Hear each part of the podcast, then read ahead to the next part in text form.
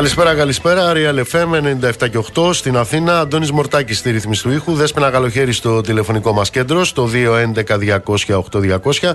Ηλεκτρονική τρόπη επικοινωνίας με SMS, γραφετερία, αλκενό, το μήνυμά σας και αποστολή στο 19600 με email στη διεύθυνση στούντιο papakirialfm.gr.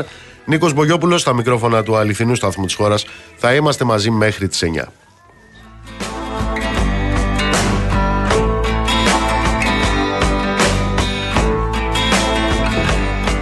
Είμαστε 10 μέρες πριν από τις ε, εκλογές. Έχουμε χορτάσει με εξαγγελίες ε, και της Νέας Δημοκρατίας και του ΣΥΡΙΖΑ και όλων των υπολείπων οι οποίοι υπόσχονται μια ζωή χαρισάμενη με ορίζοντα τετραετίας βεβαίως.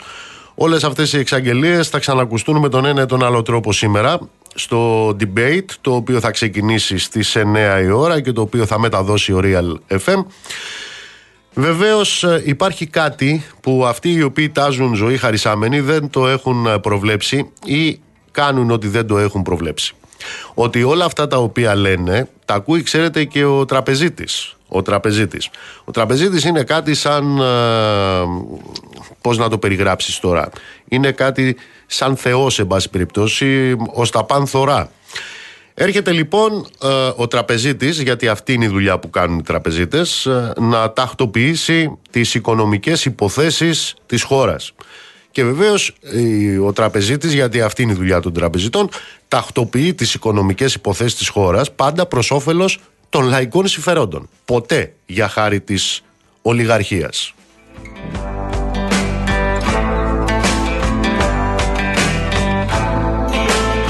Ω εκ τούτου λοιπόν ήρθε ο καλός μας τραπεζίτης, ο κύριος Τουρνάρας και υπενθύμησε όσα ήδη ξέρουν οι πολιτικοί μας ε, ταγοί, εκείνοι οι οποίοι επίσης καμία σχέση δεν έχουν με την οικονομική ολιγαρχία. Ήρθε λοιπόν και τα επενθύμησε ο καλός τραπεζίτης, ε, διότι ε, κυρίες και κύριοι μου, δεν υπάρχει δημοσιονομικός χώρος.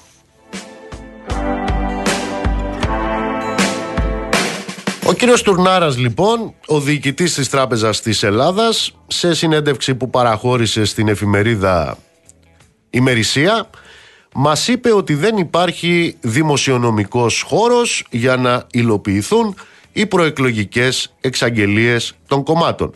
Βεβαίως επειδή είναι μεγάθυμος και τα ξέρει αυτά, ο καλός μας τραπεζίτης άλλωστε είχε διατελέσει και αυτός υπουργός Οικονομίας την περίοδο των ε, μνημονίων ήταν τότε που προέβλεπε ότι θα βγαίναμε σε ένα χρόνο δύο από τα μνημόνια. Ε, κρατάει μια 15 ετία περίπου αυτή η έξοδος ε, η αναμενόμενη. Ο, ως εκ τούτου καταλαβαίνει και τις ανάγκες των ε, κομμάτων μεταξύ των οποίων και εκείνα που υπηρέτησε ο κύριος Τραπεζίτης. Είπε συγκεκριμένα λοιπόν πως βεβαίως ε, καταλαβαίνει ότι προεκλογικά πολλοί λένε πράγματα τα οποία δεν πρόκειται να εφαρμοστούν διότι κατά τον κύριο Τραπεζίτη εάν κοστολογήσουμε αρθά, ε, ορθά αυτά τα οποία λέγονται ξεπερνάμε κατά πολύ τον δημοσιονομικό χώρο. Τώρα βέβαια θα αναρωτηθείτε για ποιον δημοσιονομικό χώρο ομιλεί ο καλός ε, τραπεζίτης. Μιλάει ο κύριος τραπεζίτης για αυτόν τον ε, δημοσιονομικό χώρο που αντέχει να πληρώνει νατοικούς εξοπλισμούς. Σας θυμίζω ότι η Ελλαδάρα μας, η Ελλαδάρα των μνημονίων, η Ελλάδα που ένας στους τέσσερις κατοίκους της ζει ή φλερτάρει με το έρευος της φτώχειας και του κοινωνικού αποκλεισμού. Αυτή η χώρα λοιπόν έχει το δημοσιονομικό χώρο να αντέχει να είναι πρώτη σε νατοικές δαπάνες πάνω και από τις Ηνωμένες Πολιτείες ως ποσοστό του ΑΕΠ.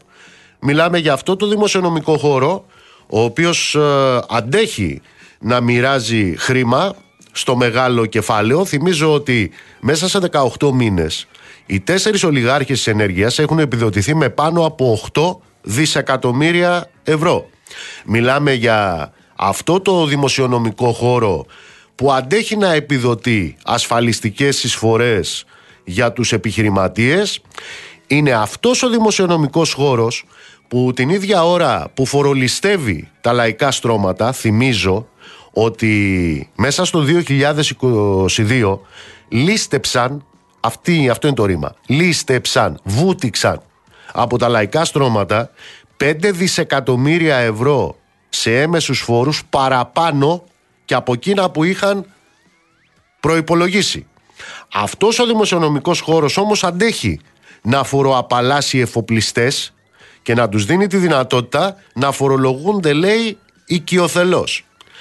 Μιλάμε για το δημοσιονομικό χώρο που αντέχει να μειώνει τους φόρους στις ε, μεγάλες επιχειρήσεις και να ελαφραίνει βεβαίως τα μονοπόλια. Σε αυτόν όμως τον ε, δημοσιονομικό χώρο λέει ο τραπεζίτης ότι δεν υπάρχει χώρος για αυξήσεις στο μισθό του ελληνικού λαού, για ενίσχυση του δημόσιου συστήματος υγείας, για προσλήψεις γιατρών, νοσηλευτών, δασκάλων κτλ. κτλ. Α, ναι, αυτός ο δημοσιονομικός χώρος έχει βέβαια για προσλήψεις ε, πανεπιστημιακής αστυνομίας.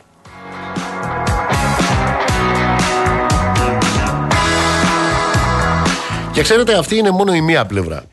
Ε, είναι η μία πλευρά του δημοσιονομικού χώρου που δεν έχει για μισθωτούς, δεν έχει για συνταξιούχους, δεν έχει για εργαζόμενους.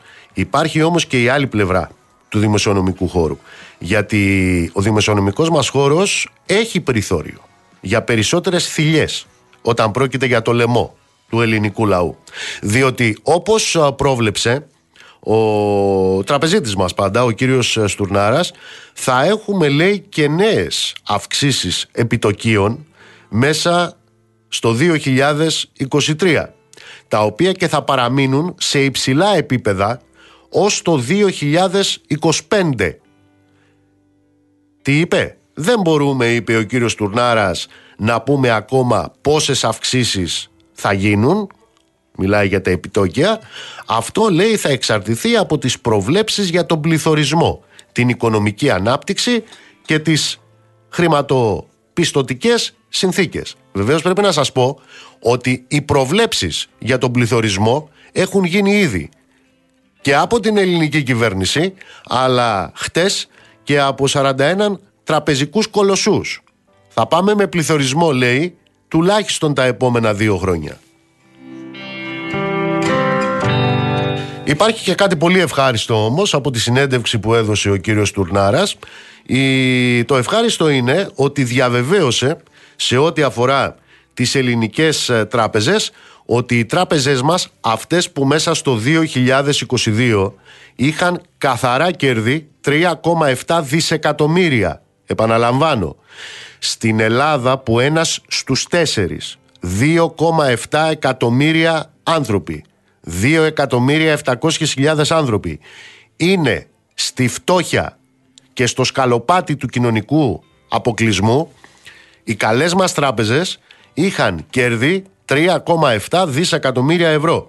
Ως εκ τούτου λοιπόν, σε ό,τι αφορά τις ε, αγαπημένες μας ε, τράπεζες, ο κύριος τραπεζίτης, ο κεντρικός, διαβεβαίωσε ότι αυτή τη στιγμή, αυτή τη στιγμή έτσι, είναι καλά κεφαλαιοποιημένες, έχουν ε, καλούς δείχτες ρευστότητας, εποπτεύονται όπως θα έπρεπε και ως εκ τούτου λοιπόν ε, δεν υπάρχει πρόβλημα να πάθουν κάτι οι καλές μας οι τράπεζες.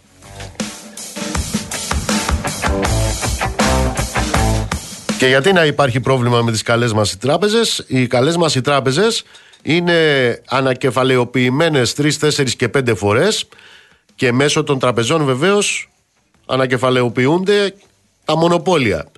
Και οι καλές μας οι τράπεζες είναι αυτές που από το 2009, από τότε δηλαδή που ο μισθωτός και ο συνταξιούχος μπήκε στο μνημόνιο, αυτές έχουν εισπράξει από το Ελληνικό Δημόσιο Ταμείο και από την Τράπεζα της Ελλάδας σε ρευστό και σε εγγυήσεις πάνω από 300, επαναλαμβάνω, πάνω από 300 δισεκατομμύρια ευρώ.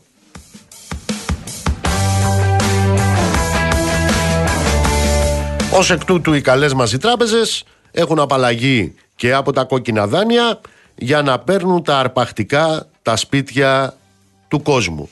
Και ως εκ τούτου λοιπόν βλέπουν τα κέρδη τους ε, να εκτοξεύονται. Επομένως γιατί να μην είναι χαρούμενες;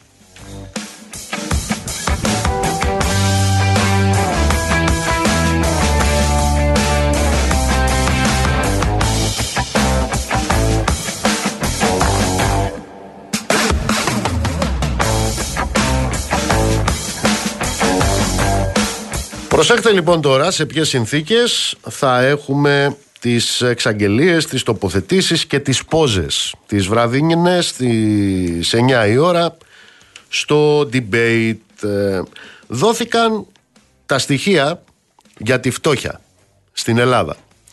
Τι λένε τα στοιχεία λοιπόν; Σύμφωνα με την Ελληνική Στατιστική Αρχή, σύμφωνα με την Ελεστάτ, τρεις στους δέκα Έλληνες βρίσκονται σε κίνδυνο φτώχειας ή σε κίνδυνο κοινωνικό αποκλεισμού. Αυτό αφορά 2.700.000 ανθρώπους.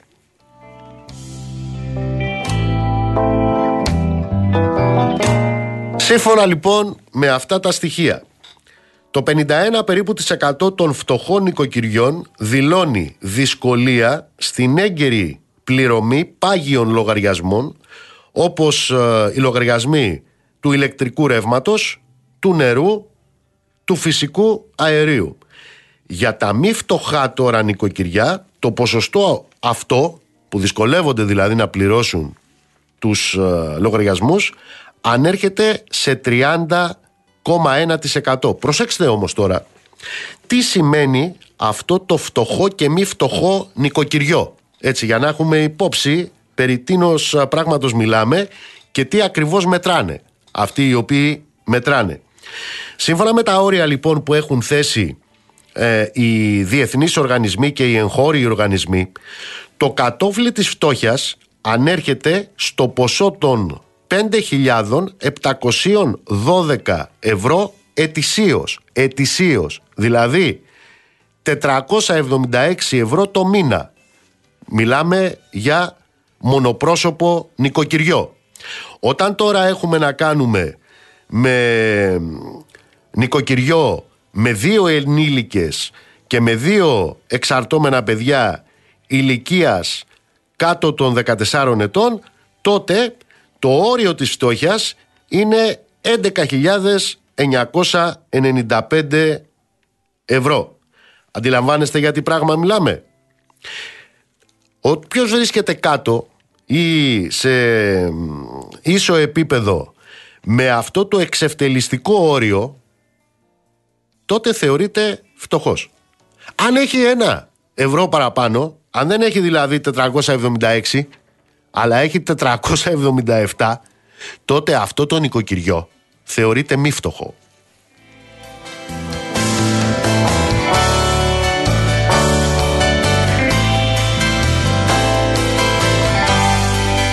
Καταλάβατε πόσο αξίζουν οι εξαγγελίες; Αυτών οι οποίοι κυβέρνησαν, αυτοί οι οποίοι θέλουν να κυβερνήσουν, αυτοί οι οποίοι συγκυβέρνησαν και θέλουν να ξανασυγκυβερνήσουν. Υπήρχε ένας ε, παλιότερος πρόεδρος του Συνδέσμου των Ελλήνων Βιομηχάνων, γιατί ξέρετε αυτοί καμιά φορά τα λένε και εχήμα και τσεκουράτα. Έλεγε λοιπόν σε μια εκλογική αναμέτρηση πριν από 30 ακριβώς χρόνια όταν του ζητήθηκε να σχολιάσει την εξαγγελία υποψήφιου πρωθυπουργού ότι δεν θα ξεπουλιόταν ο ΟΤΕ τότε είχε δώσει λοιπόν την εξής απάντηση εκείνος ο πρόεδρος του Συνδέσμου των Ελλήνων Βιομηχάνων ότι οι δηλώσεις αξίζουν όσο αξίζουν εκείνοι που τις κάνουν.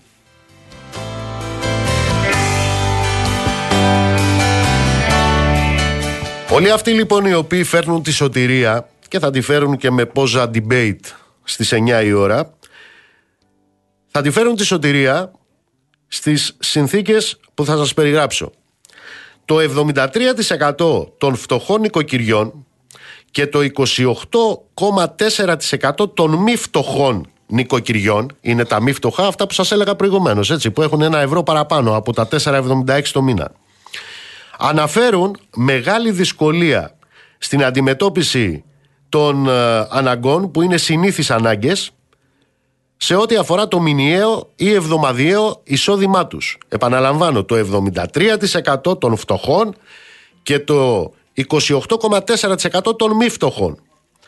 Πάμε παρακάτω. Το 32,2% των φτωχών οικοκυριών και το 4,9% των μη φτωχών δηλώνει ότι στερείται διατροφής που περιλαμβάνει κάθε δεύτερη μέρα κοτόπουλο, κρέας, ψάρι ή λαχανικά ίσης θρεπτικής αξίας. Πάμε παρακάτω. Το 38,7 των φτωχών οικοκυριών και το 14,1 των μη φτωχών δηλώνει οικονομική αδυναμία για ικανοποιητική θέρμανση το χειμώνα. Πάμε παρακάτω. Το συνολικό ποσοστό των οικοκυριών που δηλώνουν επιβάρυνση από το κόστος στέγασης ανέρχεται σε 26,7% ενώ, προσέξτε, το ποσοστό για τα φτωχά και για τα μη φτωχά νοικοκυριά είναι 84,5% και 13,3% αντίστοιχα.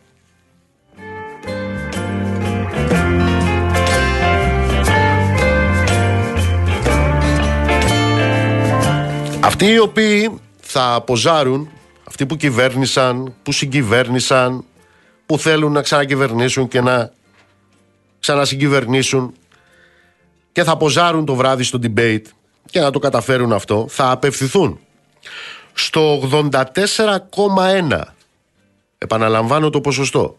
Στο 84,1 των φτωχών νοικοκυριών που δηλώνει αδυναμία πληρωμής μιας βδομάδας διακοπών. Το αντίστοιχο ποσοστό για τα μη φτωχά νοικοκυριά είναι 40,5%. Δηλαδή οι φτωχοί σε αυτή τη χώρα δεν πάνε διακοπές και οι μη φτωχοί, έτσι όπως τους μετράνε για να τους λένε μη φτωχούς εκείνοι που τους μετράνε, ε, η μισή από αυτούς ούτε αυτοί μπορούν να πάνε. Δυο, τρεις ή πέντε μέρες διακοπές.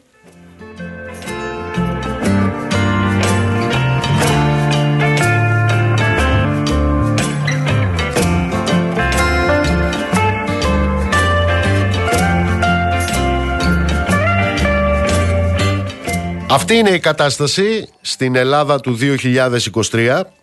Αυτή είναι η εικόνα της ε, κοινωνίας σε μια χώρα που αυτοί που την κυβέρνησαν, που αυτοί που θέλουν να την κυβερνήσουν, να την συγκυβερνήσουν, να την ξανακυβερνήσουν, λένε ότι όταν την έβαζαν στα μνημόνια έκαναν πράξη σωτηρίας. Και ότι η έξοδος από τα μνημόνια έχει έλθει λέει, εδώ και πέντε χρόνια. Βεβαίως δεν έχουν να μας δείξουν κανένα νόμο μνημονιακό ο οποίος να έχει καταργηθεί. Τι έχουν όμως να μας δείξουν, δεν μας το δείχνουν αυτό, γιατί αυτό πάει κάτω από το χαλί. Εκείνο το οποίο έχουν να μας δείξουν αλλά δεν μας το δείχνουν είναι την κοινωνική και οικονομική καταχνιά που αφορά 4 εκατομμύρια αφημοί που έχουν φτάσει να χρωστάνε στην εφορία. Αυτή όμως που σας περιέγραψα είναι η μία όψη της Ελλάδας που έχουν φτιάξει. Γιατί υπάρχει και η άλλη όψη. Δεν αφορά τους πολλούς, αφορά τους λίγους. Τους πολύ λίγους. Ένα συγκεκριμένο στοιχείο θα αναφέρω.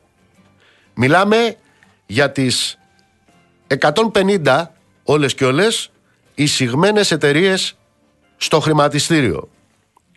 Την ώρα λοιπόν που έχουμε 2.700.000 Έλληνες που σύμφωνα με τα δικά τους στοιχεία, τα στοιχεία της Ελστάτ επαναλαμβάνω, ζουν στο έρευος της στόχιας, της εξαθλίωσης στην πραγματικότητα και του κοινωνικού αποκλεισμού, έχουμε 150 εισηγμένες στο χρηματιστήριο που μέσα στο 2022 κατέγραψαν λειτουργικά κέρδη 14 δισεκατομμύρια ευρώ.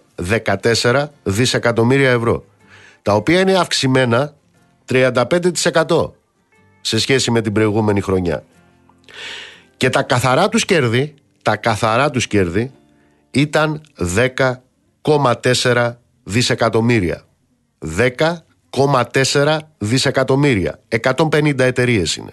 Τόσες είναι στο χρηματιστήριο. Μιλάμε για αυτές τις εταιρείες που μέσα στο 2022 όταν δηλαδή ο πραγματικός μισθός μειώθηκε 7,4% για τον άνθρωπο που σηκώνεται αχάραγο να πάει στη δουλειά του αυτές οι εταιρείες είχαν ένα τζίρο 106 δισεκατομμύρια ευρώ. Είναι η πρώτη φορά που εμφανίζεται ένας τέτοιος τζίρος στην Ελλάδα ως ποσοστό όλου του ΑΕΠ. Ξέρετε πόσο είναι αυτό; Ο τζίρος τους στις συνθήκες που περιγράψαμε είναι το 55% όλου του ακαθάριστου εθνικού προϊόντος της χώρας. Μόνο που από αυτό, αυτό το ακαθάριστο εθνικό προϊόν που το δημιουργούν εκείνοι οι οποίοι δουλεύουν, εκείνοι οι οποίοι δρώνουν, εκείνοι οι οποίοι σηκώνονται επαναλαμβάνω αχάραγο Βασιλική Αυτό τον έρωτα, πολύ βαρύ τον πήρες. Βασιλική τον έρωτα, πολύ βαρύ τον πήρες και στο Μαρίφκα την τύσες εκεί να ξεψυχήσεις. Και στο Μαρίφκα την τύσες εκεί να ξεψυχήσεις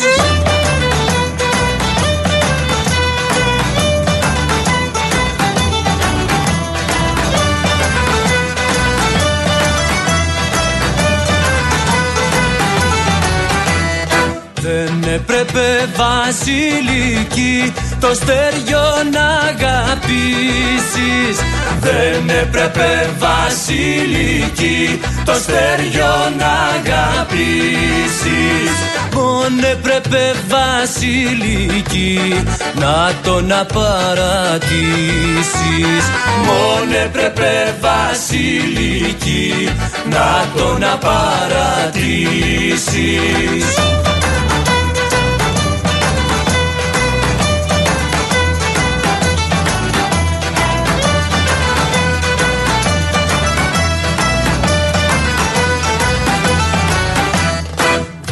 Βασιλική σου όμορφη Ξανθιά σαν το κουκλάκι.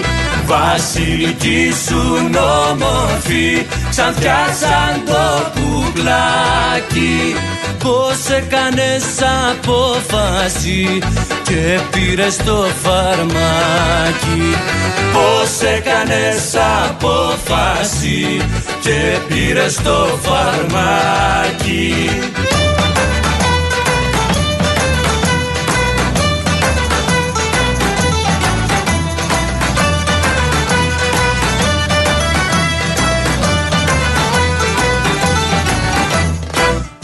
Το φαρμάκι το κάνα ωραία λεμονάδα.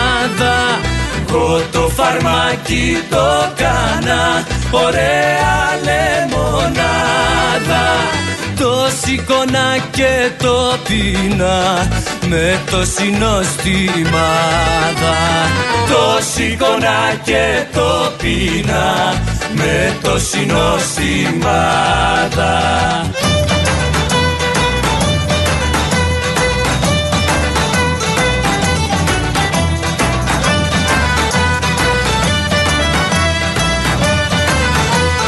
Ναι, Λευτέρη μου, όλοι αυτοί στου οποίου αναφέρθηκα προηγουμένως είναι μαζί. Και στα σοβαρά είναι μαζί και στα ευτελή είναι μαζί. Σε αυτά τα τελευταία, να σου πω για παράδειγμα, ο κύριος Κέρτσος, ο οποίος είναι ο κυβερνητικός εκπρόσωπος, είναι ο άνθρωπος του κυρίου Μητσοτάκη. Πριν γίνει ό,τι έγινε ε, στην πολιτική, ήταν ε, μεγαλοστέλεχο στο Σύνδεσμο Ελλήνων Βιομηχάνων. Τότε την περίοδο 2015-2019, ειδικά μετά το 2017, ήταν εκείνος ο οποίος έβρεγε τι ανακοινώσεις και έλεγε μπράβο στην κυβέρνηση. Σε ποια κυβέρνηση, του Τσίπρα. Στην κυβέρνηση του κυρίου Τσίπρα, λοιπόν, έλεγε μπράβο τότε ο κύριος ε, Σκέρτσος. Ε, ε, τώρα, βεβαίως, έχει διαλέξει το μετερίζει του. Ο κύριος Τσίπρας τώρα θέλει να κυβερνήσει τη χώρα ξανά. θέλει να την κυβερνήσει χωρίς δεσμεύσεις. κατηγορεί έναν πρώην Υπουργό Οικονομικών του, το Βαρουφάκη, ότι είχε το πρόγραμμα του Σόιμπλε, ο Βαρουφάκης, αλλά ζητάει ψήφο εμπιστοσύνης και ανοχής από το Βαρουφάκη, που είχε το πρόγραμμα του Σόιμπλε. Ξέρεις, αυτά είναι τα πιο σοβαρά γιατί υπάρχουν και τα άλλα. Έχουμε τους υποψηφίους ε, του ενός που βγαίνουν και λέει ότι θα πάμε λέει και με το Βελόπουλο άμα είναι να κυβερνήσουμε. Αριστερός όνο αυτός, έτσι. Και έχουμε και τους άλλους που παλιότερα πριν γίνουν ε, υπουργοί και αντιπρόεδροι του κυβερνώντο κόμματος ήταν διαφημιστές του Ναζί του πλευρή, των βιβλίων του. Μιλάω για αυτόν τον τύπο που λέει ότι ο κομμουνισμός και ο φασισμός είναι το ίδιο. Είναι ο τηλεδιαφημιστή του πλεύρη, έτσι, παλιότερα αυτό, του Ναζί του πλεύρη. Ε, μιλάω για τα υπουργηλίκια με, με τα καλάθια καπαμά ε, που έχει και την άποψη ότι δεξιός είναι ο εργατικός, ο ιδιοφυής, ο αποτελεσματικός και ο αριστερός δεν είναι. Είναι ο άχρηστος, ο ανεπρόκοπος και ο γρουσούζης. Αυτά τα λέει όταν κάνει χιούμορ αυτός ο κύριος. Όπως επίσης αντιλαμβάνεται και ως χιούμορ να βγαίνουν οι εργοδότες και να λένε στους εργαζόμενους όπως εκείνος ο Τσέος, ο Τσέος της ασφαλιστικής, τι θα ψηφίσουν. Έτσι. Αυτός λοιπόν έβγαλε προχτές μέχρι και βιντεάκι προεκλογικό, ε, βάζοντας μπροστά το θρησκευτικό συνέστημα. Λέγοντας ότι ένας άνθρωπος λέει που έχει μέσα του το Θεό έχει όρια. Ε, και ένας άνθρωπος που δεν έχει φόβο Θεού δεν έχει όρια. Πρέπει να τον φοβάσαι. Ε, αποφασίστε τώρα. Όλοι αυτοί τι είναι; Είναι άνθρωποι που έχουν μέσα τους το φόβο του Θεού, είναι άνθρωποι που δεν έχουν φόβο Θεού ή είναι θεομπαίχτες;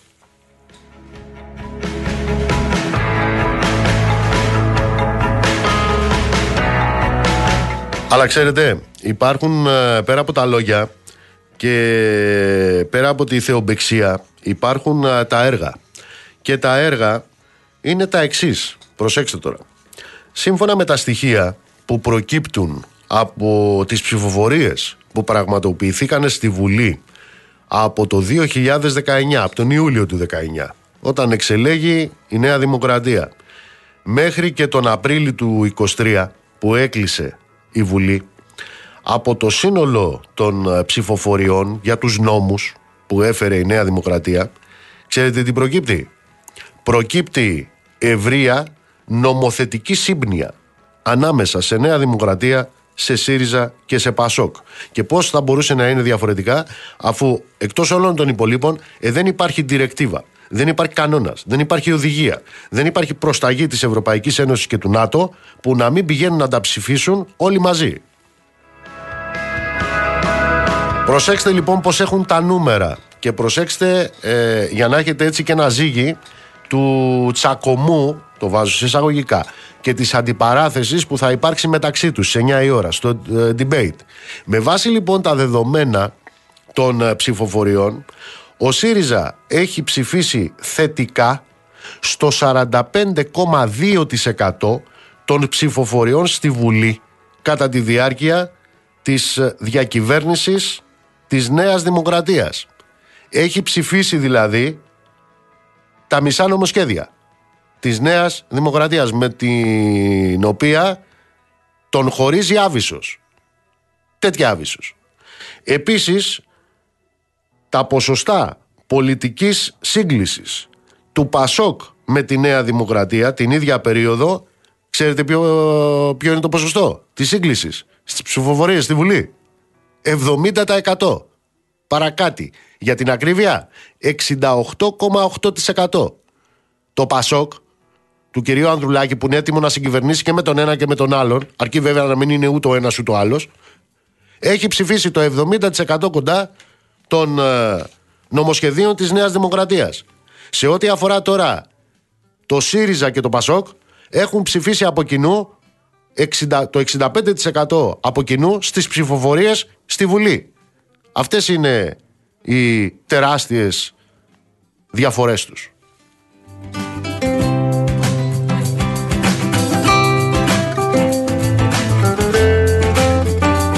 Να το συνοψίσω λοιπόν. Το συνοψίζω. Στοιχεία Ελιστάτ. 2.722.000 άνθρωποι στην Ελλάδα σε κίνδυνο φτώχειας ή κοινωνικού αποκλεισμού. Προσέξτε. Το ποσοστό αυτό ανεβαίνει στο 46,1% δηλαδή ένας στους δύο Έλληνες ένας στους δύο Έλληνες είναι σε κατάσταση κινδύνου φτώχειας ή κοινωνικού αποκλεισμού εάν δεν συμπεριληφθούν οι, τα κοινωνικά επιδόματα και οι συντάξεις. Στο συνολικό διαθέσιμο εισόδημα των οικοκυριών. Μιλάμε για αυτές τις γλίσχρες συντάξεις που μία στις τρεις είναι κάτω από 500 ευρώ. Ένας στους δύο Έλληνες. Και ενώ συμβαίνει αυτό, ξαναλέω, έχεις 150 εισηγμένες στο χρηματιστήριο που μοιράστηκαν μεταξύ τους 10,4 δισεκατομμύρια καθαρά κέρδη. Αυτά λοιπόν έχουν προκύψει σε συνθήκες όπου στην τετραετία της Νέας Δημοκρατίας για τους νόμους που πέρασαν ο ΣΥΡΙΖΑ ψήφισε μαζί με τη Νέα Δημοκρατία στο 45,2% των ψηφοφοριών το ΠΑΣΟΚ ψήφισε μαζί με τη Νέα Δημοκρατία στο 68,8% των ψηφοφοριών για τους νόμους της κυβέρνησης και η σύμπλευση ΣΥΡΙΖΑ ΠΑΣΟΚ στις ψηφοφορίες ήταν της τάξης του 65%. Αλήθεια. Ας αναρωτηθούμε τώρα όλοι μαζί. Τι έχει μεγαλύτερη σημασία. Οι πόζες στα debate, τα προεκλογικά τους μαλώματα ή οι συγκλήσεις στη Βουλή. Τι έχει μεγαλύτερη αξία;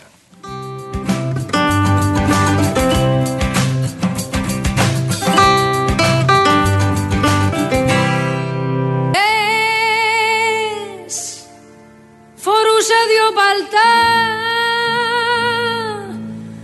Τον αγκαλά Τα λοριχτά Τα δυο είναι ο χρόνος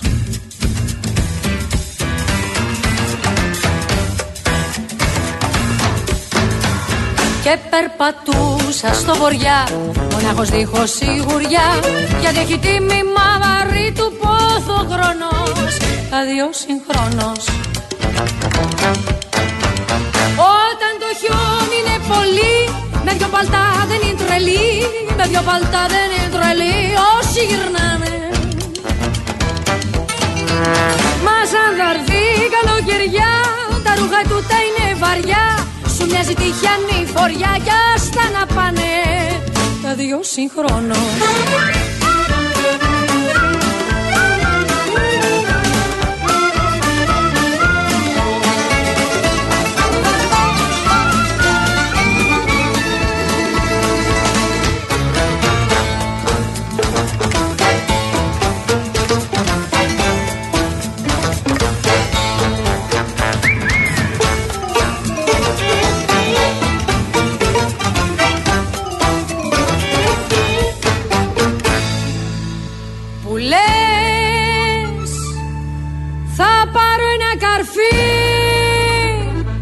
έτσι ψαχτά με την αφή.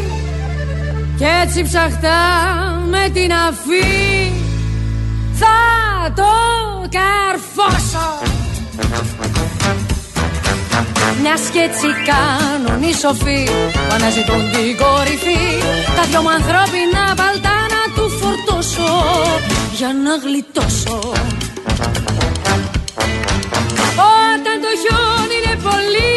δυο παλτά δεν είναι τρελή Με δυο παλτά δεν είναι τρελή Όσοι γυρνάνε.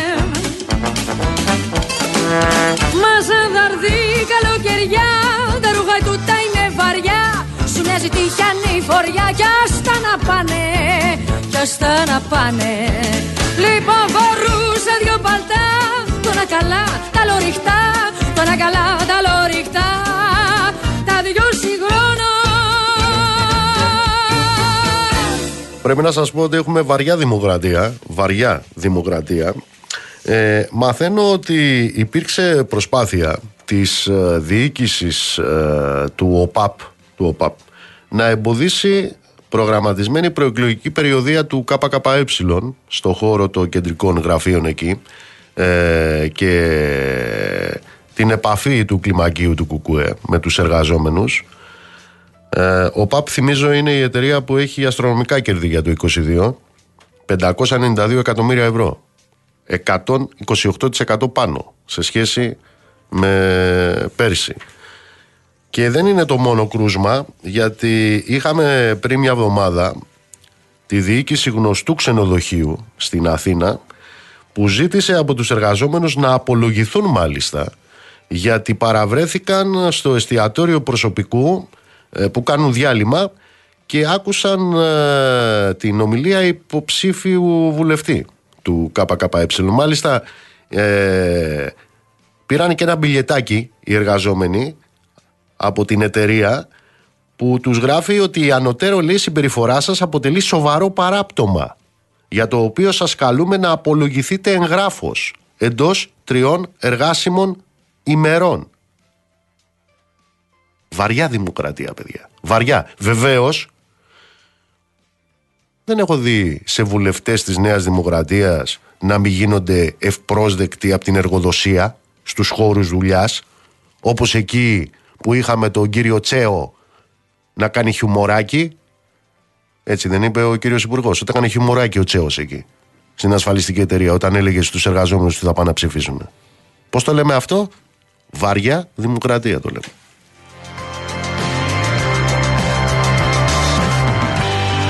Λοιπόν, σε μία ώρα περίπου από τώρα θα έχουμε το debate. Γιώργος Λικουρέζος, έλα Γιώργο μου, καλησπέρα.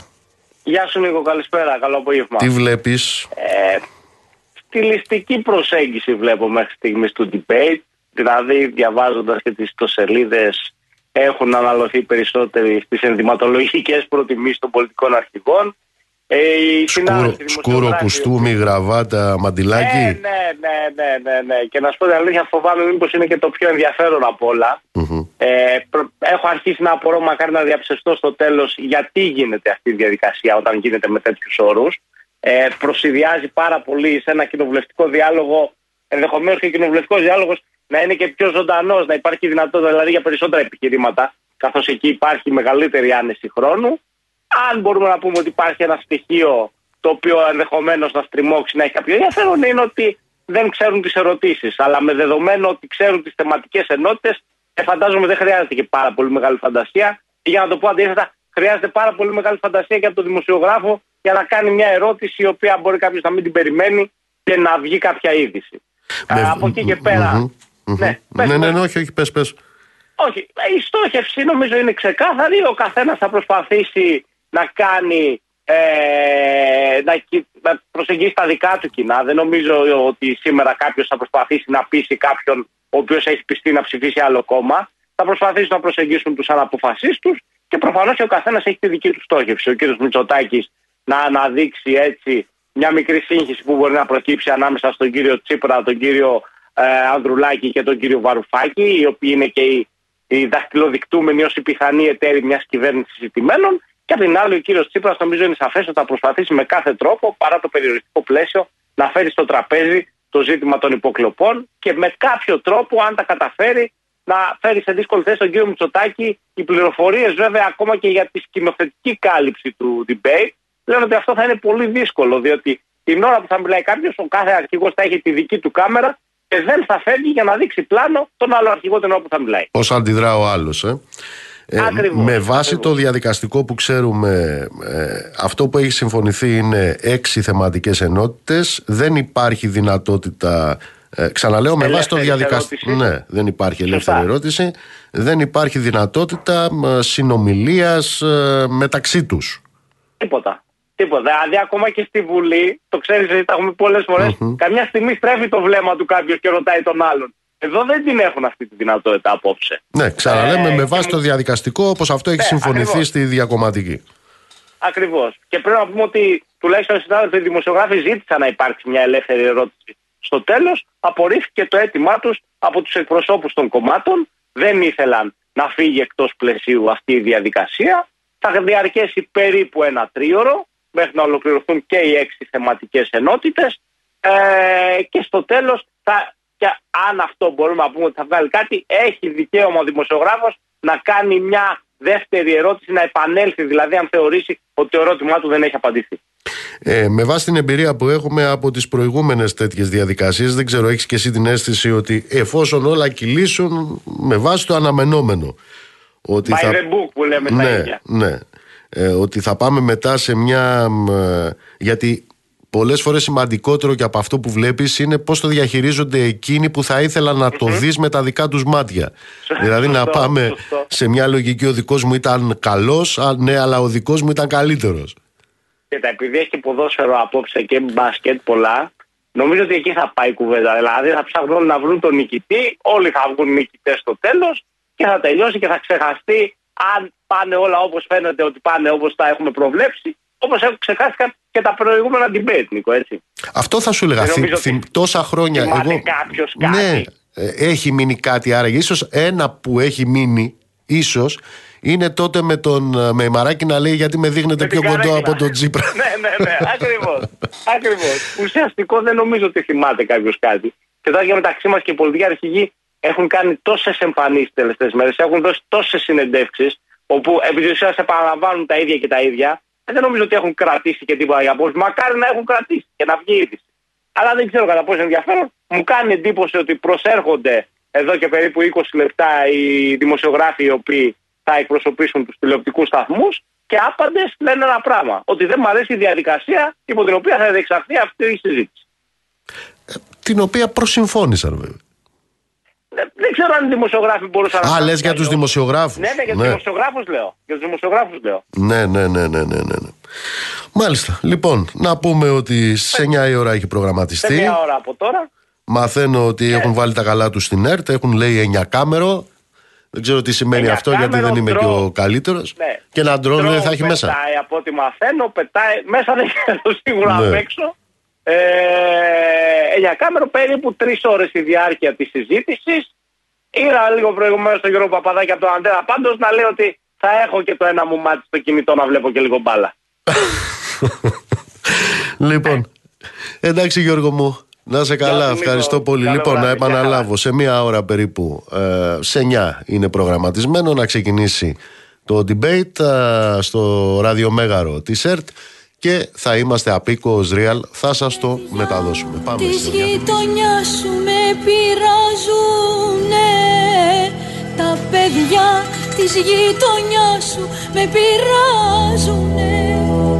Πάλι μεθυσμένος είσαι μου φωνάζουνε. Πάλι μεθυσμένος είσαι μου φωνάζουνε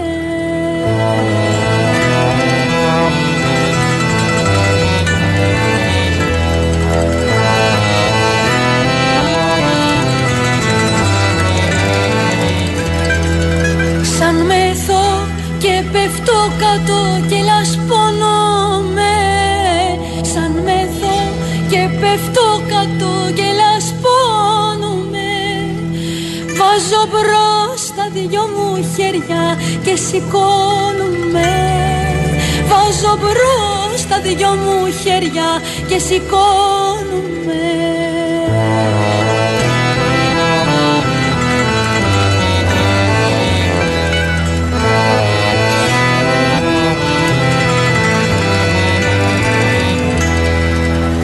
τα πιάσω να τα δειρώ τα μπαγασικά Θα τα πιάσω να τα δειρώ τα μπαγασικά Να τα δώσω δυο χαστούκια να είναι χάσικα.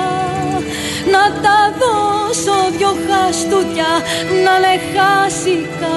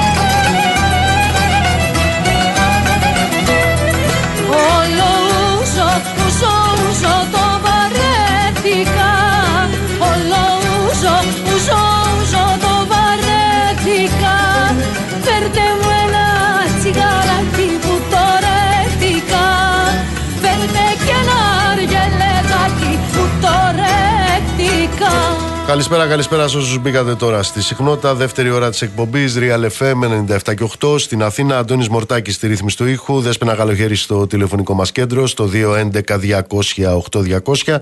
Ηλεκτρονική τρόπη επικοινωνίας με SMS, γραφετερία, κενό, το μήνυμά σας και αποστολή στο 19600 με email στη διεύθυνση στούντιο papakirialfm.gr. Νίκος Μπογιόπουλος στα μικρόφωνα του αληθινού σταθμού της χώρας. Θα είμαστε μαζί μέχρι τις 9.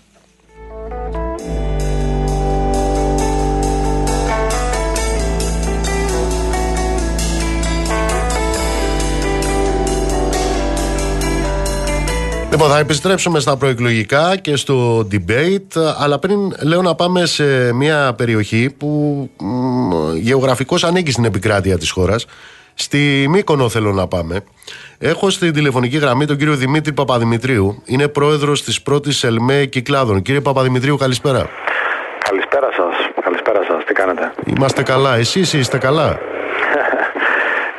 δεν μπορείς να είσαι πολύ καλά όταν ε, ζεις τις καταστάσεις αυτές. Ε, προσπαθούμε να παλέψουμε με ασύμετρες καταστάσεις και ασύμετρες συνθήκες αυτή τη στιγμή με 25 συναδέλφους που είναι εκτός δωματίου και απαλεύουν να βρούμε σπίτι όλες τις τελευταίες μέρες ε, και προσπαθούμε να βρούμε λύση. Και πού μένουν αυτοί οι άνθρωποι κύριε Παπαδημητρίου; Ε, προς το παρόν ε, αυτοί οι άνθρωποι βγαίνουν από τα σπίτια τους κατά ε, διαστήματα από τα τέλη Απρίλη έχουν αρχίσει να βγαίνουν, να εκτοπίζονται, φιλοξενούνται δεξιά και αριστερά, μένουν ε, σε συναδέλφους, οι περισσότεροι από αυτούς, όχι οι περισσότεροι όλοι από αυτούς. Και μέχρι τα τέλη Ιουνίου, μέσα και τέλη Ιουνίου θα πρέπει να βρούμε τρόπο, να βρεθεί τρόπος να φιλοξενηθούν και να μείνουν τέλος πάντων στο νησί μέχρι να μπορέσουμε να επιτελέσουμε το έργο μας απερίσπαστη, να πάμε στα σχολεία μας, να κάνουμε τη δουλειά μας και να τελειώσει και μια ακόμα πάρα πολύ δύσκολη σχολική χρονιά. Αυτοί οι άνθρωποι είναι, είναι αναπληρωτές εκεί; Όχι, δεν είναι αναπληρωτές μόνο. Είναι αναπληρωτές και νεοδιόριστοι. Είναι άνθρωποι που ήρθαν στην αρχή της σχολικής χρονιάς του Σεπτέμβριο. Περίπου 80 συνάδελφοι, αναπληρωτές και νεοδιόριστοι και παλιότεροι συνάδελφοι που είναι στο νησί. Εγώ είμαι ήδη 14 χρόνια στο νησί και φέτος και εγώ βγαίνω από το σπίτι μου γιατί ε, η μεγάλη πλειοψηφία, η τεράστια πλειοψηφία των σπιτιών που δίνονταν πλέον παραχωρούνται στην, στο Airbnb και δεν μπορούμε να τα μισθώσουμε. Ε, ήρθαν λοιπόν αρχές και μέσα Σεπτέμβρη, ε, αναγκάστηκαν να, να συμφωνήσουν ότι θα μείνουν μέχρι κάποιο συγκεκριμένο χρονικό σημείο γιατί δεν υπήρχε άλλη επιλογή. Αναγκάστηκαν να πούνε ότι θα βγουν μέσα τέλη Απρίλη, μέσα Μάη, τέλη Μάη με τη δέσμευση του Δήμου βέβαια και της Δημοτικής Αρχής ότι θα πάνε σε κάποιο δημοτικό κατάλημα και ότι δεν θα έχουν πρόβλημα. Και πριν από λίγες μέρες ακούσαμε από, το, από τους υπεύθυνους του Δήμου ότι δεν υπάρχει καμία λύση, κανένα, κανένα κατάλημα και ότι θα πρέπει να ψάξουν και να βρουν σπίτι να μείνουν σε μια εποχή που είναι πάρα πολύ δύσκολη για το νησί όπως καταλάβαίνετε γιατί αρχίζει η τουριστική σεζόν. Έχουμε λοιπόν 25 καθηγητές εκεί στη Μύκονο, έτσι, οι οποίοι ε, πετιούνται, εν πάση περιπτώσει, από το χώρο στον οποίο διέμεναν, επειδή ξεκινάει η τουριστική περίοδος. Ακριβώς. Αυτό είναι. Ακριβώς. Αυτό είναι. Ακριβώς. Μάλιστα. Ατυχώς η τουριστική περίοδος ξεκινάει πριν κλείσουν τα σχολεία. Μήπως πρέπει να ανταλλάξουμε αυτό; Ε, Εμείς, κύριε Μπογιόπουλο, έχουμε ενημερώσει σαν σωματείο, σαν ΑΛΜ Κυκλάδων, τη Δημοτική Αρχή από, τα, από, το, από το Σεπτέμβριο ακόμα, ότι υπάρχουν συνάδελφοι που δεν θα έχουν σπίτι, ότι θα πρέπει να βρεθούν τρόποι βραχυπρόθεσμες και μακροπρόθεσμες λύσεις να αντιμετωπιστεί αυτό το, το εράστιο πρόβλημα το στεγαστικό που αντιμετωπίζουμε τα τελευταία τουλάχιστον 10 χρόνια με την καθιέρωση της πλατφόρμας Airbnb που έχει διαλύσει, που έχει κυριολεκτικά διαλύσει τη ζωή και την επιβίωση των εκπαιδευτικών και στις κυκλάδες και στις τουριστικές περιοχές. Δεν είδαμε καμία λύση τα τελευταία 10 χρόνια, καμία ουσιαστική λύση. Η ίδια ταλαιπωρία, ο ίδιος αγώνας, η ίδια αγωνία για, για επιβίωση πλέον, όχι για αξιοπρεπή διαβίωση όπως λέγαμε κάποτε, για επιβίωση των συναδέλφων, με διαλυμένους μισθούς των 730 ευρώ η μηνεοδιόριστη εκπαιδευτική, να το πούμε και αυτό, με τεράστιο κόστος ζωής στις τουριστικές περιοχές, διπλάσια τα πάντα και με τεράστιο κόστος και στη στέγη. Εκτός από τη μετακίνηση, εκτός από τη διαβίωση και στη στέγη. Και παλεύουμε ε, εμείς του σωματείου τέλος πάντων να προσπαθήσουμε να βοηθήσουμε τους συναδέλφους να φιλοξενηθούν σε σπίτια δεξιά και αριστερά χωρίς καμία συμπαράσταση. Το κράτος είναι άφαντο, το Υπουργείο Παιδείας και το Υπουργείο Ιστορικών άφαντο και ο Δήμος Μικόνου με ελάχιστα μέσα που έχει διαθέσει παρά το τεράστιο πορτοφόλι που έχει ο Δήμος το τεράστιο οικονομικά πρωτοφόλι, ελάχιστα μέσα έχει διαθέσει για να μπορέσουμε να, να ζήσουν οι συνάδελφοι και να διαβιώσουν αξιοπρεπώς.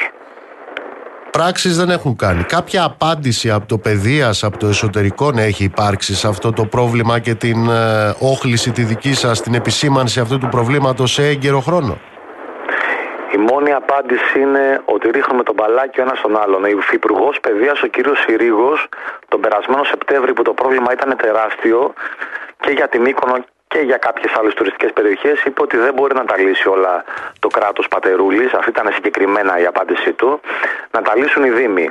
Οι Δήμοι, σήμερα είχαμε συγκέντρωση διαμαρτυρίας, παράσταση διαμαρτυρία με περισσότερους από 100 συναδέλφους και συμπολίτες μας στο Δήμο και γονείς ε, παιδιών, ο Δήμος έδειξε τον μπαλάκι στο κράτος. Το κράτος ξαναρίχνει στο Δήμο, ο Δήμος το ρίχνει στην Εκκλησία που έχει κάποια οικόπεδα και δεν παίρνουμε καμία ουσιαστική απάντηση από κανέναν. Αυτή η κατάσταση ανακυκλώνεται τα τελευταία 8-9 χρόνια. Αντίστοιχο πρόβλημα, αντίστοιχο πρόβλημα κύριε Παπαδημητρίου υπάρχει και στις υπόλοιπε κυκλάδες. Κοιτάξτε, αντίστοιχο πρόβλημα δεν υπάρχει πουθενά. Υπάρχει ένα πρόβλημα σε άλλο μήκος κύματος. Η πραγματικότητα είναι ότι η αύξηση του τουρισμού σε νησιά όπως είναι και η Τίνος και η Μήλος και η Σέριφος ακόμα και η Σύφνος υπάρχει ζήτημα με τη στέγαση. Είναι αλήθεια αυτό. Και φυσικά και Σαντορίνη. Αλλά ανάλογο πρόβλημα της ανάλογης ε, δυναμικής και κλίμακας δεν υπάρχει πουθενά όπως υπάρχει τη στιγμή αυτή στην εικόνα. Γιατί είναι mm-hmm. πολύ νεοδιόριστοι συνάδελφοι, πολλοί αναπληρωτές και τεράστιο το κόστος στέγαση και το κόστος ζωής. Και να πω και αυτό ότι δεν υπάρχει δυνατότητα, δεν βρίσκουν σπίτια, καν συνάδελφοι. Δεν προσφέρονται σπίτια για βραχυπρόθεσμη μίσθωση 7-8 μηνών σε συναδέλφους. Το πρόβλημα αυτό όπως μας το περιγράφετε υπάρχει και για άλλους ε, δημόσιους λειτουργούς εκεί στη Μήκο, ε, ας πούμε για τους αστυνομικούς υπάρχει για όλους τους δημόσιους λειτουργούς. Μόνο που ο Δήμος Μικόνου προέβλεψε από πέρσι τον Οκτώβρη για τους αστυνομικούς που θα έρθουν να μείνουν εδώ την τουριστική σεζόν οι οποίοι είναι περισσότεροι από 70, έμαθα σήμερα, 70 με 80, νίκιασε δύο ξενοδοχεία, τα μίστοσε και οι, ε, οι αστυνομικοί μένουν δωρεάν στα δύο ξενοδοχεία για ολόκληρη την τουριστική σεζόν. Δυστυχώς δεν υπήρχε αντίστοιχη πρόβλεψη για τους εκπαιδευτικούς οι οποίοι χρειάζονταν πολύ μικρότερο χρονικό διάστημα, ένα μήνα περίπου, ένα μισή μήνα, για να μπορέσουν να μείνουν και να τελειώσουν την σχολική χρονιά. Επ' αυτού δίνει κάποια εξήγηση ο Δήμος; Όχι ουσιαστική εξήγηση. Καμία ουσιαστική εξήγηση και το λέω και επειδή είμαι και στο Δημοτικό Συμβούλιο σαν, ε, σαν ε, σύμβουλος της Ελλάσσονος ε, μειοψηφίας. Η εξήγηση είναι ότι και αυτοί δεν μένουν σε πολύ καλές συνθήκες, ε, ότι και αυτοί τι να κάνουμε, εργαζόμενοι είναι. Και όταν τους λέμε ότι και εμείς είμαστε εργαζόμενοι και αυτοί είναι εργαζόμενοι, είμαστε και εμείς εργαζόμενοι, δεν παίρνουμε καμία ουσιαστική απάντηση. Ολιγόρησαν δραματικά, ξέραν την κατάσταση από τον Οκτώβρη και δεν υπήρξε καμία, μα καμία ουσιαστική λύση. Καμία. Δεν έχω να πω τίποτα κύριε Παπαδημητρίου. Κλείστε εσείς αυτή την κουβέντα. Ε, ευχαριστώ πολύ. Ε, οι δικές μας προ, προτάσεις μέσω του Σωματείου, μέσω της Ομοσπονδίας, μέσω του Σωματείου των Κυκλάδων είναι ότι βραχυπρόθεσμα πρέπει να μισθωθούν ε, οικίες, ξενοδοχεία, δωμάτια για όλους τους συναδέλφους οι οποίοι έχουν πρόβλημα να επιδοτηθεί η στέγαση, η σύντηση και οι μετακινήσεις γιατί όλα έχουν αυξηθεί δραματικά, δραματικά και ασύμετρα όλα τα τελευταία χρόνια να επιδοτηθούν τουλάχιστον κατά 300 ευρώ κατά, για κάθε συνάδελφο που ζει και εργάζεται στις κυκλάδες και μακροπρόθεσμα πρέπει να ενισχυθεί η κοινωνική και η λαϊκή στέγη. Πρέπει να δημιουργηθεί ένα θεσμικό πλαίσιο ώστε να μπορέσει να χτίσει το κράτος και ο Δήμος εργατικές αιστείες, κοινωνική αιστεία, λαϊκή στέγη να μπορέσει να μείνει ο κόσμος δωρεάν. Γιατί όταν έρχεται ένας συνάδελφος νεοδιόριστος με 730 ευρώ μισθό και πρέπει να μείνει σε τόσο ακριβές περιοχές, τίθεται ζήτημα επιβίωσης, κύριε Μπογιόπουλε. Αυτό τονίζουμε σε όλα τα μήκη και τα πλάτη, μέσα από τα σωματεία, μέσα από την Ομοσπονδία, μέσα από τα συνέδρια και περιμένουμε να εισακουστούν στο ελάχιστο τα αιτήματά μας για να μπορέσουν να έχουμε συναδέλφους στα σχολεία και να λειτουργήσουν τα σχολεία από το Σεπτέμβρη. Γιατί θα έχουμε δραματικά, τραγικά προβλήματα. 90 κενά θα έχει το Σεπτέμβρη μόνο η Μύκονος από καθηγητές, δασκάλους και νηπιαγωγούς. Κύριε Παπαδημητρίου, ευχαριστώ θερμά. Ευχαριστώ πολύ. πολύ και εγώ να είστε καλά. Καλή δύναμη. Λοιπόν, σας είπα ψέματα ότι δεν είχα να κάνω σχόλιο. Έχω να κάνω σχόλιο. Ε, είναι αυτό που θα ακούσετε τώρα. Οι Villagers. Σβάρα, βάλτο.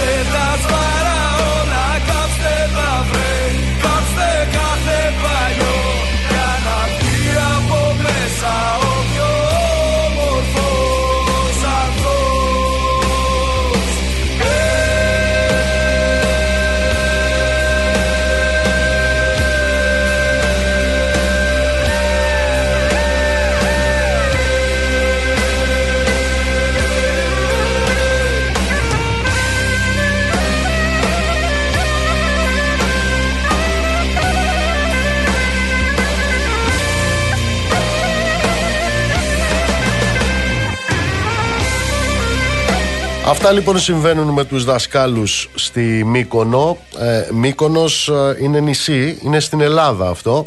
Και σήμερα ανακοινώθηκε ότι η Ελλάδα λέει είναι η δεύτερη στον κόσμο, όπως το επισημαίνει και ο Παντελής, σε μπλε παραλίες. Μόνο που ξέρετε υπάρχει ένα μικρό πρόβλημα. Το επισημαίνει ο Παντελής. Οι κάτοικοι αυτής της χώρας, που είναι οι δεύτεροι στον κόσμο σε μπλε παραλίες, δεν μπορούν να τις απολαύσουν γιατί δεν είναι στο καλάθι του Άδωνη αυτές.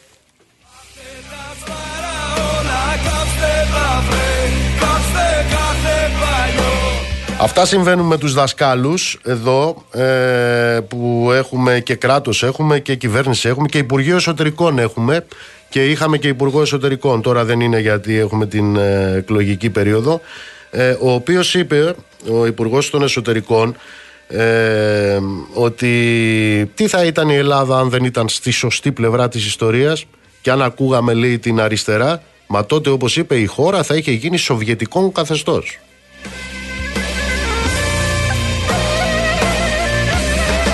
Αυτή τη βαθιά ανάλυση την έκανε ο κύριος Βορύδης από βήματος συνεδρίου της Νέας Δημοκρατίας.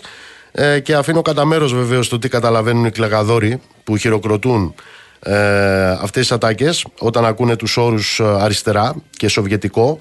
Αλλά ξέρετε υπάρχουν εκείνοι που όντως καταλαβαίνουν Ε, και επειδή ακριβώς η Ελλάδα δεν είναι μ, σοβιετική και επειδή μόνο αριστεροί δεν είναι αυτοί που κατά καιρούς την κυβερνήσανε και την κυβερνάνε, γι' αυτό ακριβώς ε, έχουμε έναν κύριο που τη δεκαετία του 80 κυκλοφορούσε με τσεκούρια ε, που μ, η γη των ορδών που φώναζαν ο Μάλιο ζει αυτός μας οδηγεί.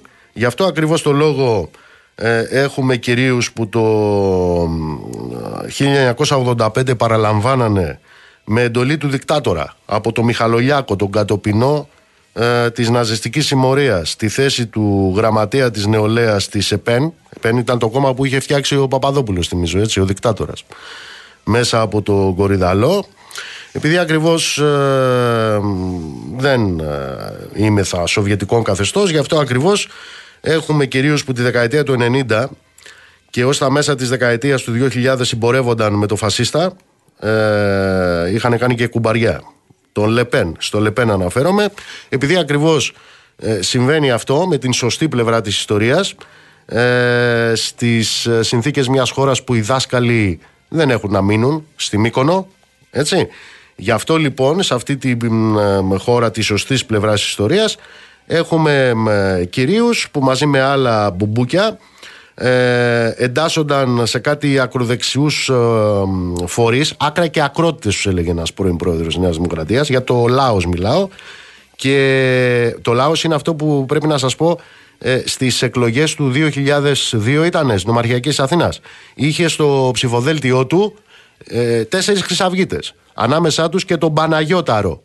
Επειδή ακριβώς όλα αυτά συμβαίνουν σε αυτή τη χώρα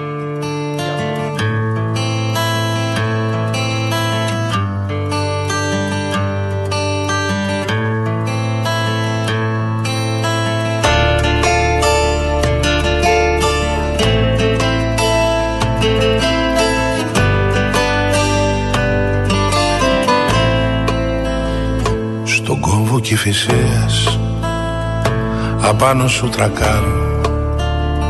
Σε ώρα απελπισίας Χριστό είδα το χάρο. Χτύπησε καραμπόλα Η δόλια η καρδιά μου. Τα παίζω όλα για όλα Άναψε τη φωτιά μου. Πεθαίνω για σένα Κι ας είσαι απάτη. Δεν πά να είσαι ψέμα. Εγώ σε λέω αγάπη. Πεθαίνω για σένα. Κι ας είσαι απάτη. Δεν πά να είσαι ψέμα. Εγώ σε λέω αγάπη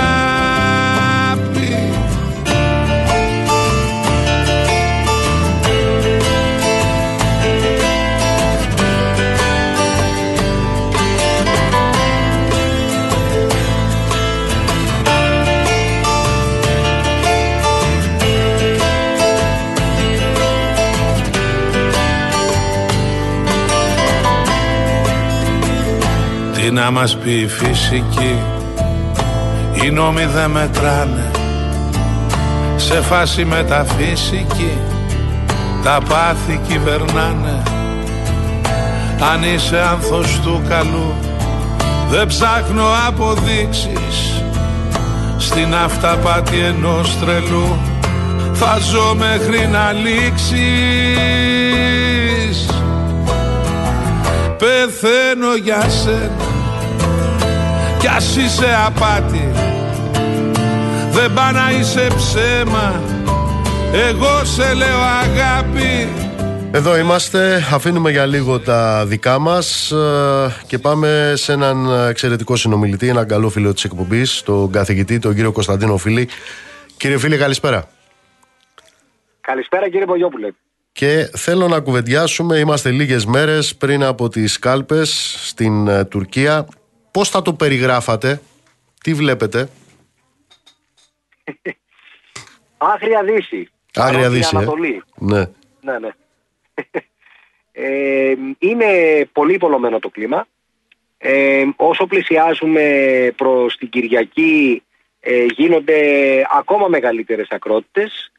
Δεν θα απέκλεια και μακάρι να διαψευστώ ε, να είχαμε και τραυματισμούς ή και απώλειες ε, ενδεχομένως ο, ζωών ε, ιδίως αν το αποτέλεσμα της Κυριακής είναι οριακό ή αν οδηγηθούμε σε δεύτερη Κυριακή στις 14 μέρες που θα ε, ακολουθήσουν και βέβαια μετά τις 20, την 28η Μαΐου αν πάλι το αποτέλεσμα είναι οριακό μιλάμε πάντα για τις προεδρικές εκλογές γιατί αυτό που πρέπει να πούμε κύριε Μπογιόπουλο για τους ακροατές μας είναι ότι την Κυριακή στην Τουρκία με βάση το νέο σύνταγμα το οποίο ε, τροποποιήθηκε το 2017 με δημοψήφισμα επί Ερντογάν. Η Τουρκία μετατράπηκε σε προεδρική δημοκρατία, ο Θεός θα την κάνει δημοκρατία βέβαια.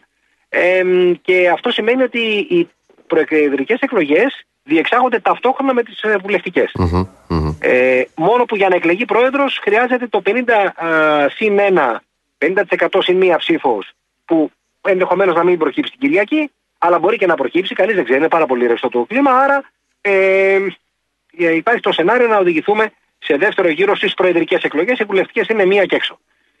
Η, Η- κατάσταση λοιπόν είναι Μμμ. πραγματικά οριακή.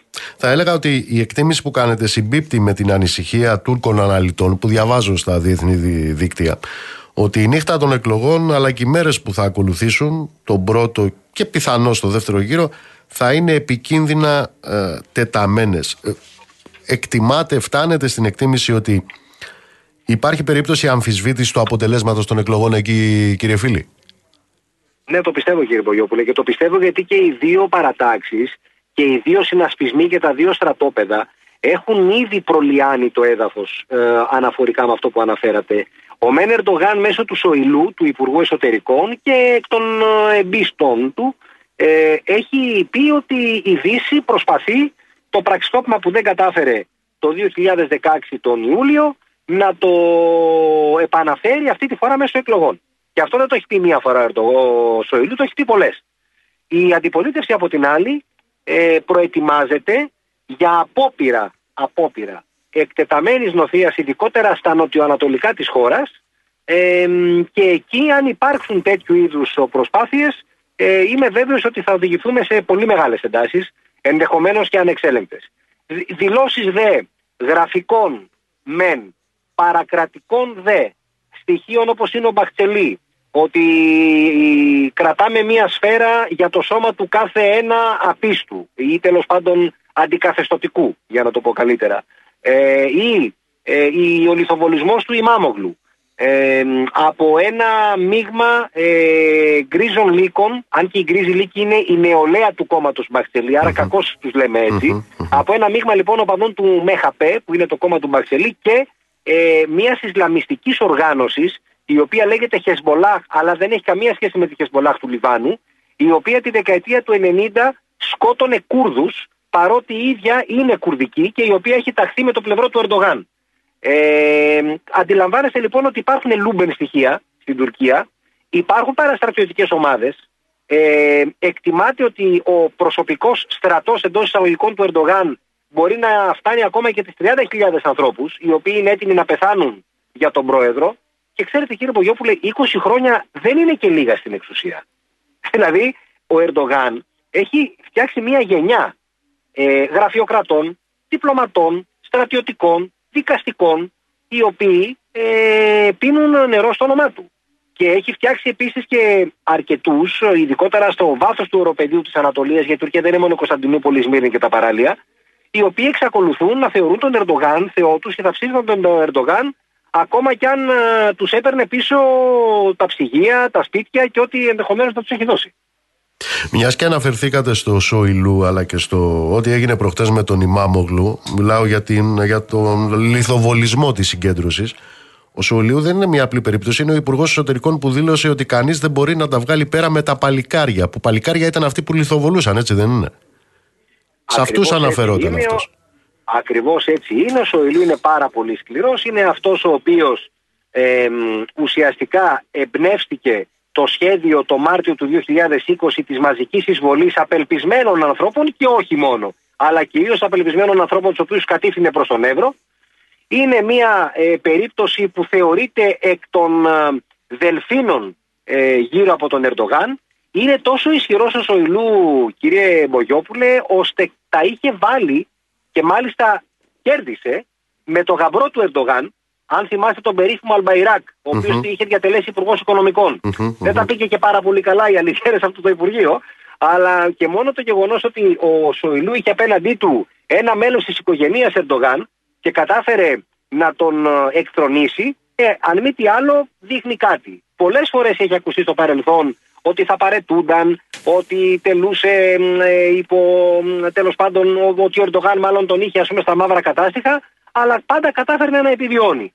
Και καταλαβαίνετε ότι σε τέτοιου τύπου καθεστώτα, ε, μ, υπουργοί που είναι στη θέση του Υπουργού Εσωτερικών, ο Φιντάν που είναι ο, πρόεδρο, ο αρχηγός συγγνώμη, των μυστικών υπηρεσιών από το 2007 ε, και δύο-τρία άλλα πρόσωπα είναι απόλυτα ταυτισμένα με τον Ερντογάν και θα είναι και σημαντικός ο ρόλος τους στην επομένη των εκλογών, γιατί αν η κατάσταση ξεφύγει, ποιος ελέγχει την αστυνομία, ο Υπουργός Εσωτερικών. Ποιος ελέγχει το στρατό, ο Υπουργός Άμυνας. Ποιος ελέγχει τις μυστικές υπηρεσίες, ο διοικητής της ε, ΜΙΤ, της αντίστοιχης δηλαδή δικής μας ελληνικής εθνικής υπηρεσίας πληροφοριών. Άρα αυτά είναι κομβικά πρόσωπα και μ, πιστεύω ότι και ο ξένος παράγοντας έχει επιχειρήσει κάποιους εξ αυτών να τους προσεγγίσει. Ο Σοηλού δεν νομίζω ότι είναι προσεγγίσιμος. Ο Ακάρα από την άλλη μπορεί να είναι πιο συνεννοήσιμος με τις ξένες δυνάμεις από ότι είναι ο Σοηλού και αυτό το λέω να το κρατήσουμε ενδεχομένως και για μελλοντική χρήση.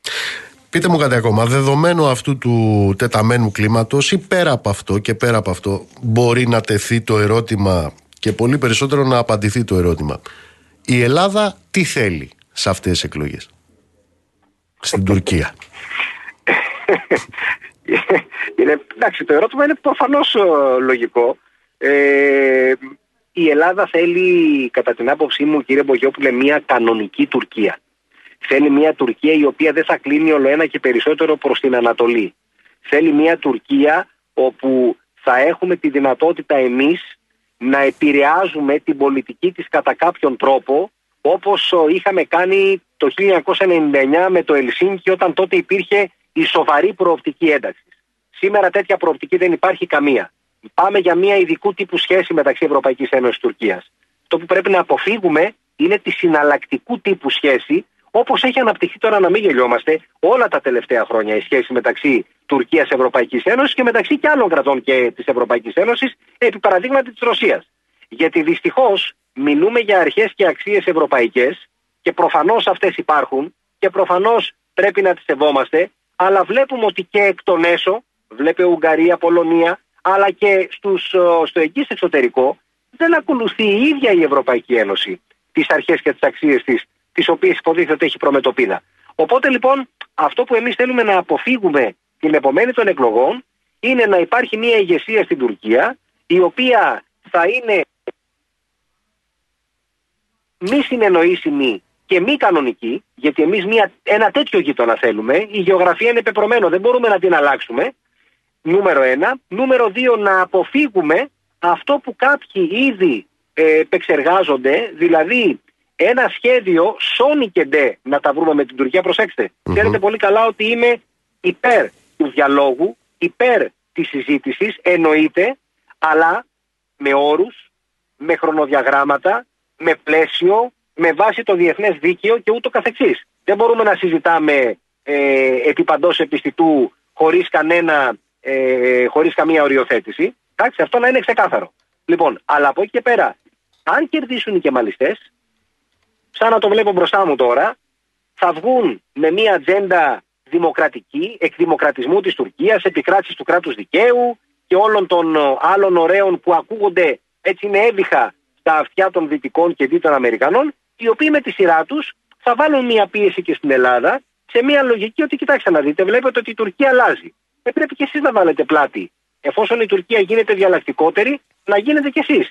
Μόνο που η Τουρκία, αν πρόκειται να γίνει διαλλακτικότερη, κύριε Μπογιόπουλε, θα γίνει στο εσωτερικό της. Και αν, με μεγάλο με και, κεφαλαίο Α, στα ελληνοτουρκικά, δεν υπάρχει κάτι το οποίο να μας δείχνει ότι η Τουρκία, έστω και υπό την ηγεσία των κεμαλιστών, σκέπτεται να αλλάξει βασικές παραμέτρους που είναι όχι μόνο ενοχλητικές, είναι και non-starter όπως λέμε στα, στο χωριό. Δηλαδή δεν μπορεί να ξεκινήσει καμία διαπραγμάτευση με μια χώρα η οποία σου λέει ότι η αποστρατητικοποίηση των νησιών σου σημαίνει ότι αμφισβητώ την κυριαρχία τους εφόσον αμφισβητώ την κυριαρχία τους δεν έχουν θαλάσσιες ζώνες. Δεν μπορεί να ξεκινήσει μια συζήτηση με μια χώρα που λέει ότι έχει αντικριστές οι παρακείμενες ακτές με τη Λιβύη. Δεν μπορεί να ξεκινήσει συζήτηση με μια χώρα η οποία λέει ότι το δόγμα της γαλάζιας πατρίδας είναι για μένα δόγμα εξωτερικής πολιτικής. Άμα σας αρέσει, άμα δεν σας αρέσει, πρόβλημά σας θα το βρείτε μπροστά σας.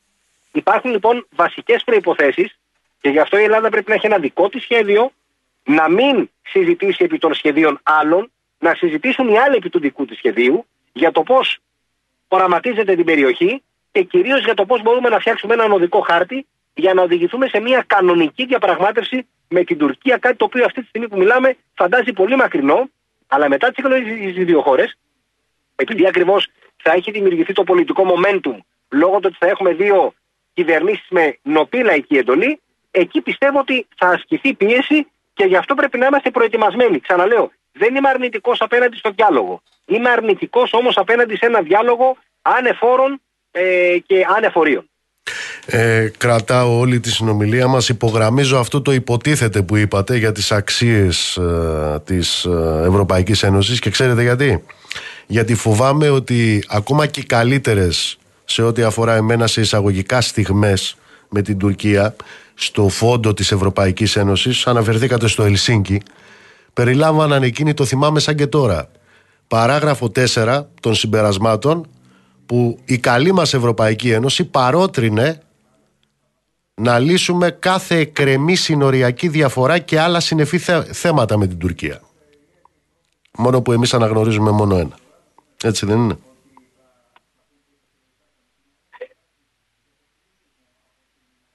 είναι ακριβώς ναι. έτσι. Αν θέλουμε να είμαστε απολύτως ειλικρινείς και να μην υποκρινόμαστε και δεν... Ναι, με ακούτε; Ναι, ναι, βεβαίως. Δυστυχώς υπάρχει ένα πρόβλημα. Ε, Σας ακούμε με διακοπές. Αν θέλουμε να είμαστε ναι, ναι. ειλικρινείς και να μην υποκρινόμαστε και να δεν αρέσουμε. Έχουμε δυσκολία στην, ε, στον ε, ήχο με τον λοιπόν, κύριο Φίλιπ. ότι αν θέλουμε ναι, να ναι. είμαστε ειλικρινείς και να μην υποκρινόμαστε. Όχι. Με ακούτε τώρα καλύτερα; Α κάνουμε μια τελευταία προσπάθεια. Ναι, κύριε Φίλη. Όχι. Εντάξει. Εγώ πάντα σας ακούω. Ναι. Ε, εγώ, ναι, ναι. ακούω καλά. Παρακαλώ, πείτε μας, πείτε μας. Όχι, είναι δύσκολη η επικοινωνία. Ανανεώνουμε λοιπόν το ραντεβού μας με τον κύριο Φίλη, με τον Διευθυντή του Ινστιτούτου Διεθνών Υποθέσεων. Θα έχουμε την ευκαιρία και τις επόμενες μέρες να κουβεντιάσουμε για τις τουρκικές εκλογές πρώτος γύρος των οποίων, αν δεν πάμε σε δεύτερο γύρο, είναι αυτή την Κυριακή. Πάμε σε διάλειμμα και επιστρέφουμε.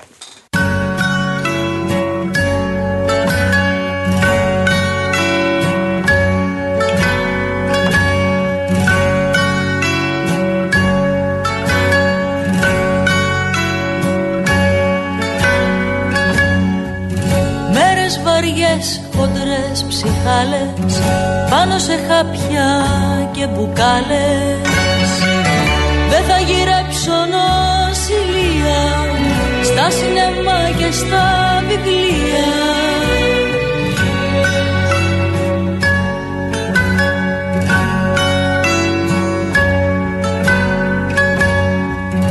Πάω να διάσω το τασάκι κι αυτό το σκούρο σου σακάκι Θα το πετάξω από το μπαλκόνι Να βρει κανέναν που κρυώνει κι εγώ.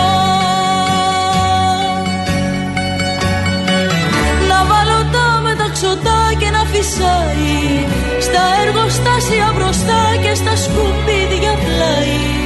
Να μπερδευτώ με τους εργάτες να πω τον πόνο μου στις γάτες και στη φουφού του καστανά στάχτη να γίνει σατανά.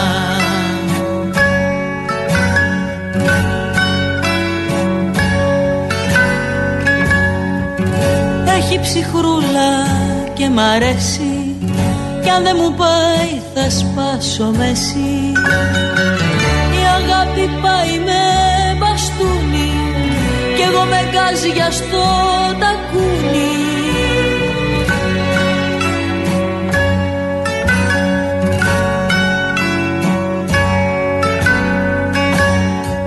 Το άσθμα μου και ο βρύχιδμός μου στα ραδιόφωνα του κόσμου. Με τρυπιά βάρκα και ναυτία Βγαίνω λοιπόν στην πειρατεία κι εγώ